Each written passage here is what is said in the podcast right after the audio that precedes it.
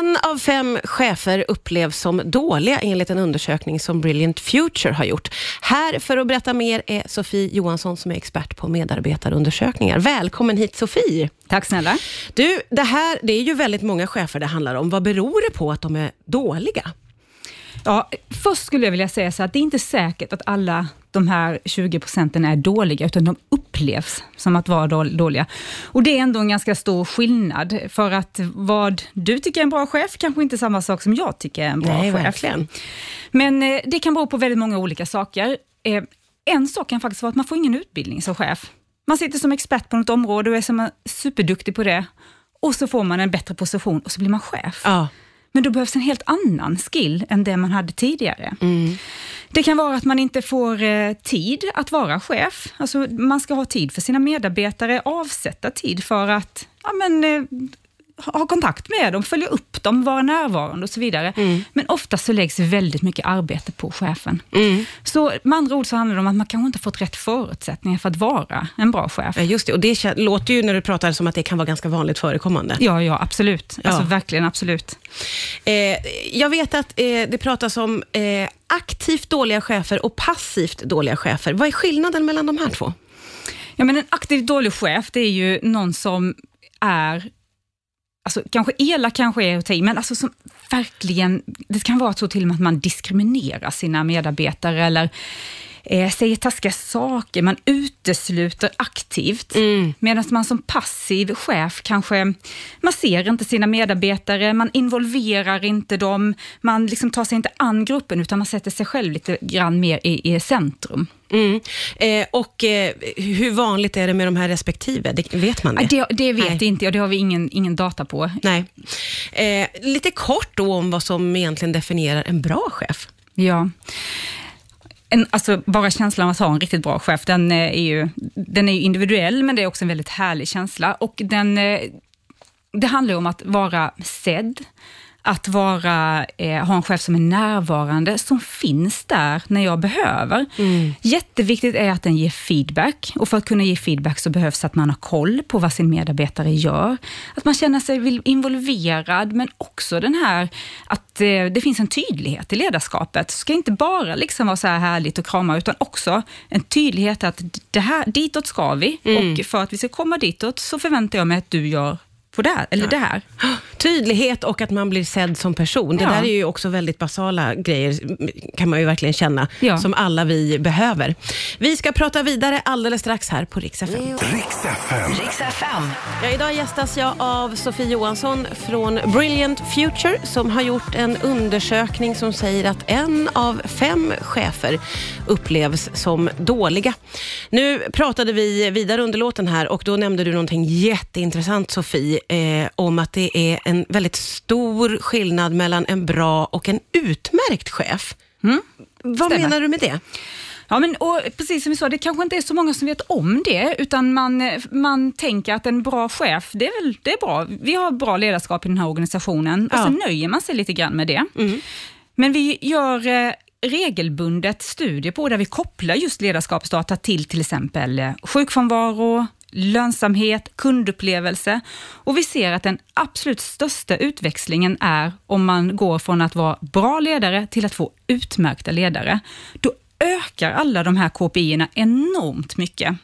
Så om man, är som, om man som organisation har ett bra ledarskap, man har världens potential, nöj er inte med det, utan då finns chansen att verkligen satsa på att vässa ledarskapet och få till det här så man verkligen lyckas, lyckas nå sin vision, Ja. nå, nå sina mål och så vidare. Ja, eh, en win- en win-win för alla får man ju verkligen säga. Nej men så är det läge.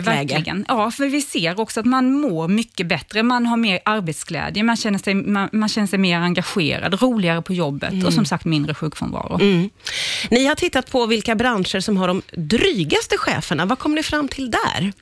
Ja, eh, vad vi ser, vi ser att det är ganska stora skillnader mellan olika branscher och eh, i de här traditionella mera yrkesutövande branscherna som eh, transport, tillverkning och så vidare, där ser vi att ledarskapet upplevs som svagare än i många andra branscher. Just det här ordet drygare, vad är skillnaden på dryg och dålig chef skulle du säga? Ja, alltså det, det är att man inte visar respekt för sina chefer och har kanske en liten, liten arrogant eh, ton, men det finns en distans emellan chefer och medarbetare inom de här branscherna. Och vet man vad det beror på att de är fler inom just de här branscherna? Ja, det beror ju på ledarskapet i stort. Och eh, just det att det finns en inbyggd hierarki, en inbyggd distans. Bara det att ofta mm. så ser vi att det är tjänstemän som är chefer och sen är kanske då vad man kallar kollektivare som är, är medarbetare. Bara mm. det har ju en, en, distans inbyggt i rollerna. Ja. Eh, cheferna kanske inte alltid är lika närvarande. Det kan vara folk som är ute och kör eller ute på fabriksgolvet, så att chefen är inte riktigt lika närvarande. Mm. Och det gör det svårare att mm. vara närvarande och upplevas som en bra chef. Du tryckte ju på det inledningsvis här, att en av fem chefer upplevs som dåliga. Eh, kan det också handla om att man är eh, missnöjd eller vill klaga på eller försöka sätta dit sin chef? Det kan det ju göra, men alltså, absolut visst kan det vara så. Men vi tror inte riktigt att det är så. Majoriteten skulle säga att det är inte så, för då skulle vi se att det var flera Ja. Eh, som, som inte tyckte om sin chef. Det kan bero på, eh, eh, ja, jag tror att det beror på helt andra saker helt enkelt. Det kan vara att man kanske inte fick sin löneökning. Det kan mm. vara mm. att det finns andra saker som, mm. som just mellan chef och medarbetare. Ja, just det. Vi pratar vidare om dåliga chefer strax här på Rix FM. Ja. Idag så är det Sofie Johansson från Brilliant Future som är här har ju gjort en undersökning som visar att en av fem chefer upplevs som dåliga.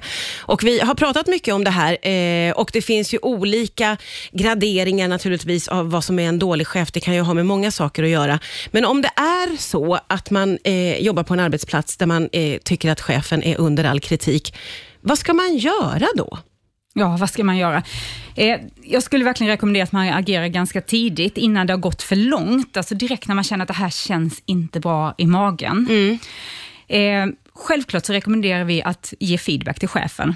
För ja. att man, man vet inte som chef. Det kan vara någonting som inte funkar. Det är en tvåvägskommunikation att vara chef och medarbetare.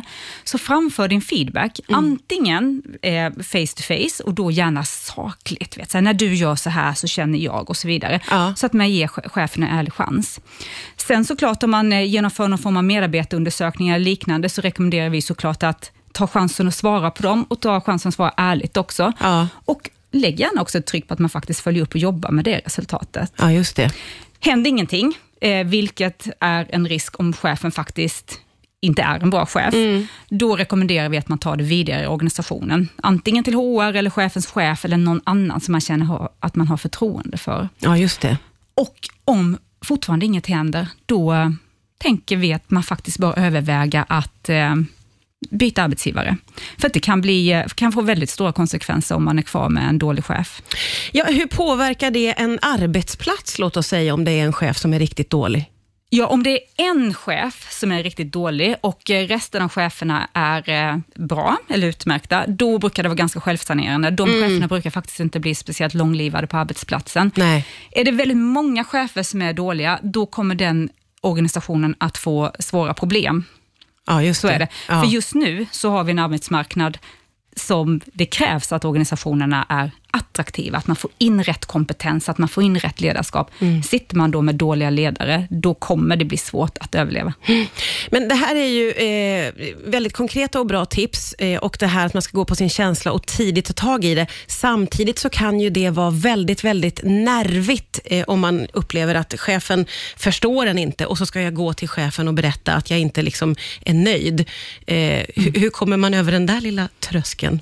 Men det kan ju vara jättejobbigt om det verkligen känns dåligt så kanske man ska hoppa över det steget och gå direkt gå till någon annan i organisationen, ja, prata med din HR eller som sagt någon du har förtroende för. Ja. För precis som du säger, och framför allt ifall det är en aktivt dålig chef, då rekommenderar vi kanske inte att man går till chefen, utan då kan man ja, gå till en det. annan instans direkt. Om det, om det är någon som är diskriminerande eller så, så precis, ska man då har man ju ett större ett annat problem. håll. Mm. En väldigt intressant undersökning. Tusen tack Sofie Johansson för att du kom hit idag. Tack.